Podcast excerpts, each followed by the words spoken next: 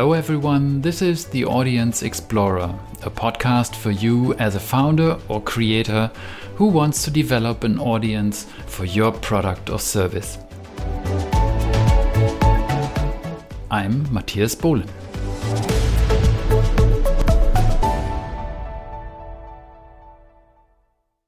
This is episode number 12, and it comes an entire month after episode 11. This is because I ran into a problem. I overloaded myself in my job as an indie hacker in terms of cognitive overload and in terms of how much work to do. I put myself into a situation that was not sustainable. The symptoms were, for example, when I was building, when I was coding, designing the product, I was feeling a kind of guilt you should stop coding and do more marketing. Otherwise, you, people will won't hear of you and they won't recognize the product, etc., etc. When I finally went into marketing, for example, when I created podcasts, I felt the same guilt. You should be building more. Your existing users are waiting for new features. So if you do too much marketing, your existing users will miss the next features. Then I tried to establish a kind of rhythm. Let's say one week for building and one week for marketing. And this also totally failed because when the, the, the appropriate week came, and let's say it was the marketing week, I felt more like building. Or let's say it was the building week, I felt more like marketing. So I really thought, Matthias, you're doing something wrong. And just in time, there came a newsletter by the people from Balsamiq. The Balsamiq people make a tool for user experience uh, work that you can draw wireframes, etc., with it for user interfaces. And they wrote about a concept called whole product. Whole product is a concept that is not not very new. It goes originally back to the work of Ted Levitt, a professor at Harvard Business School, he wrote a book called The Marketing Imagination, and he coined the whole product concept. He said that the core product, the product that people use, is not your entire product. Your entire product also consists of your reputation, of your marketing, of your messages that go out. What else? It's it consists of your track record of the relationships that you have of your own personality of uh, personality of the founder for example of the service you give and so on and so on. It's so many components that make up the whole product that your customer is buying. So you you shouldn't think of your core product as the only thing that you sell this was really an eye opener. When I, re- when I read about this whole product concept in the Balsamiq newsletter, the people wrote, Your software that comes out of your build machine is not the only thing. So, marketing projects that you do are product features. Your next blog post, just another feature added to the backlog. Your company website, just a feature. So, the Balsamiq people wrote if, if you think of marketing activities this way, they won't feel icky to work on, and you'll create marketing material which is more successful. Because just like regular product features, it will be customer and UX driven. And this really struck a chord within me. I thought, yeah, I'm writing uh, blog posts or I'm recording podcasts. I'm designing my website. I'm writing documentation on my product. And I also do growth marketing. Recently, I partnered with Michele Hsu, who has been a growth marketer with an experience for many, many years. And she helps me with growth marketing. For example, looking at my homepage, how many people go there, how many people finally make it to the to the sign up for a free trial and how many of those free trial users are finally convert into paying customers. This doing growth marketing is also part of, of doing the product features. Misha said to me, to me, growth marketing feels more like building than like marketing itself. So, marketing in the sense of tooting your own horn and displaying yourself in, in the market. Growth marketing is more like, like building than like marketing. So, I thought maybe I made too much differences here. Maybe the dichotomy between building and marketing is an artificial thing, an artificial difference that I make and, and that need not be made. So, what does that mean? First of all, I didn't know what, what to think of all this. I stopped podcasting because it was really overloading me with recording, with no, recording is fun, but with transcription, with ed- editing the podcast, and so on, publishing it on my website. I stopped podcasting for, a, for an entire month now, and I thought, what should I do? And in terms of this whole product thinking, I thought, how do you approach one single work item that you have to do? For example, one piece of code that you want to make work, or one page on your website, or one podcast that you create. And I watch my brain when I work on, on one single work item, and my brain almost always does this. It has an ideate phase where new ideas come in, they are I, I, mull them over, I try to find out whether they're good or bad, this whole ideation phase thing. Then there's a kind of preparation step or multiple steps for preparation. I try to get the, the knowledge that I need, the tools that I need, the, all, everything I need to, to really get the job done. Then the third step is I go deep into what I have to do. I get me a glass of water, a cup of tea. I take all the preparation material that I that I have and really get the job done. Let's say I jump into coding or I jump into web design or into recording the podcast and so on. Finally, there's a wrap up step. For each uh, work item that I work on, I do a kind of wrap up. For example, when, when I have coded something, I refactor until the code looks looks really really good, or I write some documentation into my Zettelkasten that tells me the next time when I have to do something similar how I did it this time, so that I save some time for next time.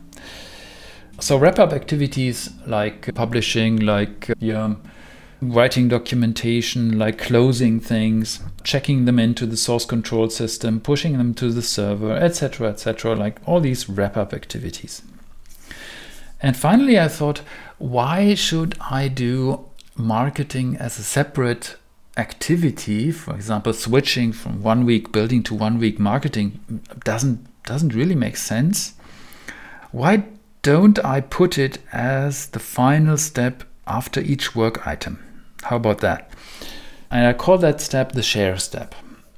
So at the end of a work item, let's say a product feature that I created or a web page that I made or a podcast that I recorded, why don't I simply share it um, on social media, for example, with my Twitter audience?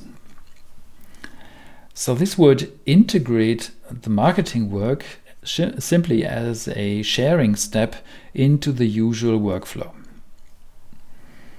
And this feels really, really good.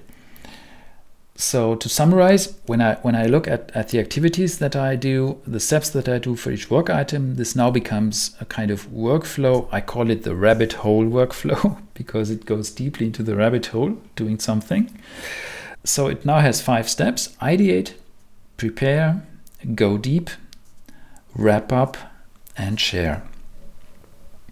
Ideate what you want to do, prepare what, what you want to do, then go deep doing it, wrap it up, and share it with the world. Simple five step workflow. And I can apply this to anything. I can apply this to, to all the work I, that I do, be it more building or marketing focused, it, it doesn't matter so much anymore. So, this helps me to become a whole person again. I know that I'm different roles to different people. For example, to, to my wife, I'm surely a different person than, than to my customers. But I also know that I am only one human being and I'm only one person related to myself right? When I talk to myself in my own head, I'm only one person. So I thought, until now, I managed all my work on several Kanban boards. For example, I managed the uh, marketing work on a different Kanban board than the coding work. And the public roadmap uh, that you can see uh, on the net for Get the Audience is also on a separate Kanban board. The work that I do in my day job as a consultant for software engineering methods is also on a different Kanban board. So this kind of contradicts uh, the whole person that I'm trying to be. For example, when I have finally have some time and I think now you got to do the next work item, the first question is from which board do I draw this this work item? So hmm, it doesn't really make sense to have different Kanban boards for the same person. So I thought let's bring all the work items to one Kanban board with horizontal swim lanes separating the different projects that I'm running. For example, my day job, my indie hacking, my growth marketing, etc. I created one swim lane for each of these projects. And now I can easily see my entire work that I need to do or that I am currently doing.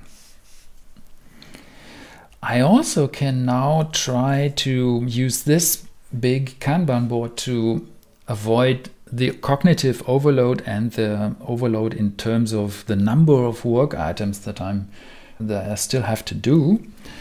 So I thought, why not set a set of simple goals for myself? I first tried throughput goal. Throughput in Kanban is the number of work items per time unit, let's say per week or per month, uh, that you get that you want to get done or that you really get done. And I thought I really want to have one new feature per month for my existing users and for interested user, new users. And I want to have kind of two podcasts per month. Not four anymore, not, not a weekly podcast anymore, because this will overload me, but only two podcasts per month episodes. So one feature and two episodes. Okay. Then I transformed this throughput goal into a work in progress goal because that's much easier to manage.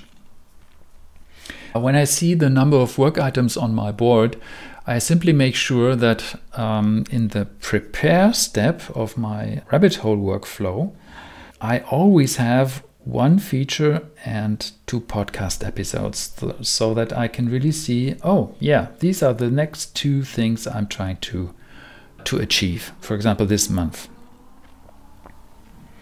So I plotted one column on on the Kanban board for each of the five steps of the rabbit hole workflow: ideate, prepare, go deep, wrap up, and share. And I plotted one horizontal swim lane for each project that I'm doing my day job, the building, the marketing, the growth marketing, whatever uh, I'm doing um, to to get all these projects forward.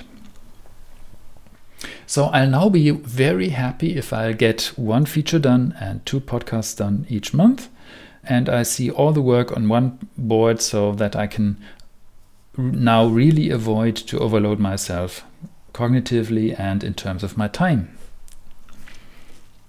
Let me know how you organize yourself as an indie hacker. An indie hacker is only one person has really the challenge to to switch between all these tasks. And contact me on Twitter. It's at get the audience, where I can be reached. And I'm very curious to hear how you do it.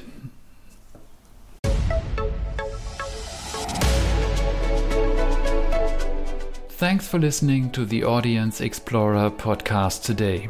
You can find me on Twitter at GetTheAudience, and you can check out the blog at gettheaudience.com. If you have any questions about this episode, reach out to me on Twitter or send an email to matthias at gettheaudience.com. If you want to support this podcast, please leave a rating in your favorite podcast player app. This will help other founders or creators to find this podcast about developing an audience for their product or service. Thank you very much for listening and see you in the next episode. Bye bye.